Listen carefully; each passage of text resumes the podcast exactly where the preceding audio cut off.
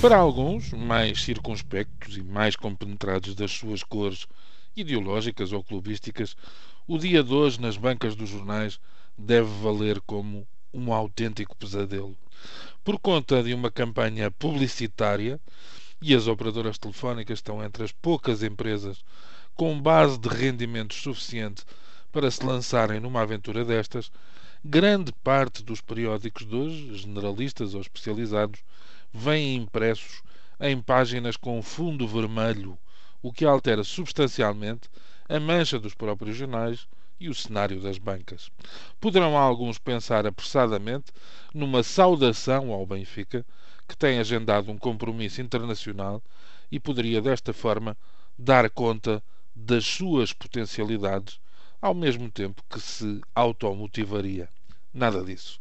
Poderão outros sonhar que se trata de uma última homenagem que alguém queira fazer à figura do presidente venezuelano Hugo Chávez e ao seu socialismo revolucionário bolivariano.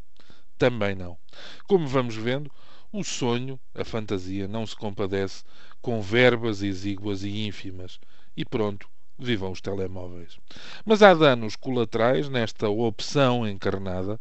A cor de fundo parece contagiar o discurso de alguns dos protagonistas das edições de hoje, transbordando da moldura e da tela para o próprio desenho.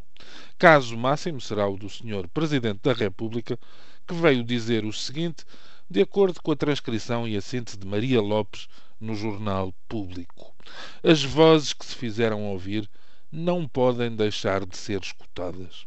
O professor Cavaco Silva referia-se naturalmente às manifestações do passado sábado, não deixando de aludir à respectiva dimensão.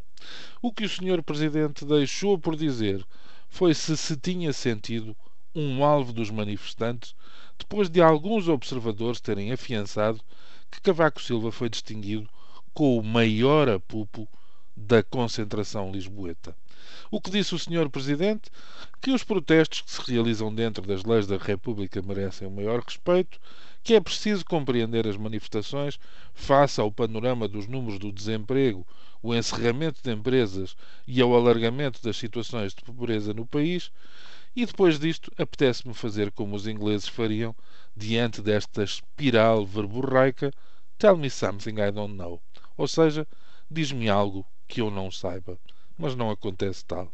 Depois, interrogado sobre se pensa que o governo levou demasiado tempo a ouvir os seus apelos, o chefe de Estado escusa-se a responder. Um presidente sensato e responsável, o que tem a dizer sobre aspectos concretos, dilo ao primeiro-ministro nas mensagens que lhe pode passar nas quintas-feiras, não o deve fazer em público. E acrescenta há uma relação inversa entre o protagonismo mediático de um Presidente da República e a sua capacidade de influência nas decisões políticas. Garante, de resto, não receber lições sobre o assunto. E esta certeza nasce da experiência que mais ninguém tem, já que mais ninguém foi Primeiro-Ministro 10 anos e acumulou com 7 anos de Presidente da República. Na minha terra, isto chama-se puxar dos galões da antiguidade e é perfeitamente legítimo. Não costuma.